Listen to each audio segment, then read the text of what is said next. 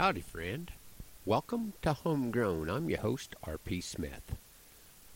Fair is coming up real quick. Our kids are not quite as involved this round as they have been some years. Hannah has been working a couple of jobs trying to get some money together to get her and her horse through their first year of college, so she didn't do sewing, horse, or dog this year. She is still showing market lambs and a market beef.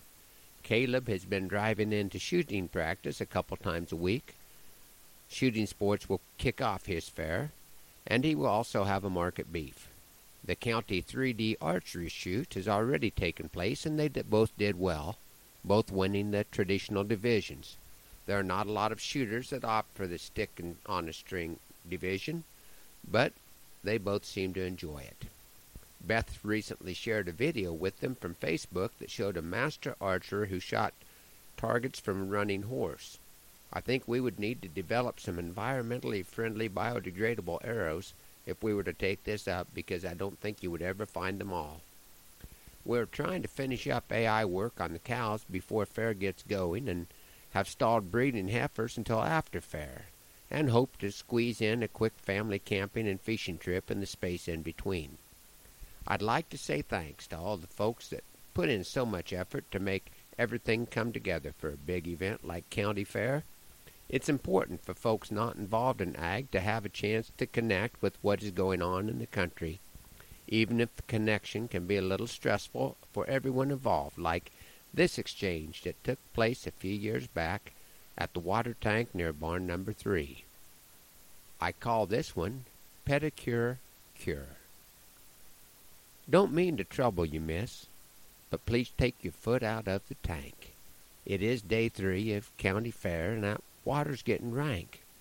I can see that you're distressed by the wrinkle in your nose, and I see that you've probably noticed that's not mud between your toes. Those earth tones do make quite a contrast with sandals of neon green, but please try and calm down, miss. You're making quite a scene and violating cow country protocol. You'll probably take this wrong.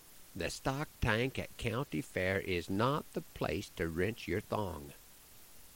You tell me that's a flip flop, like that's something I should know.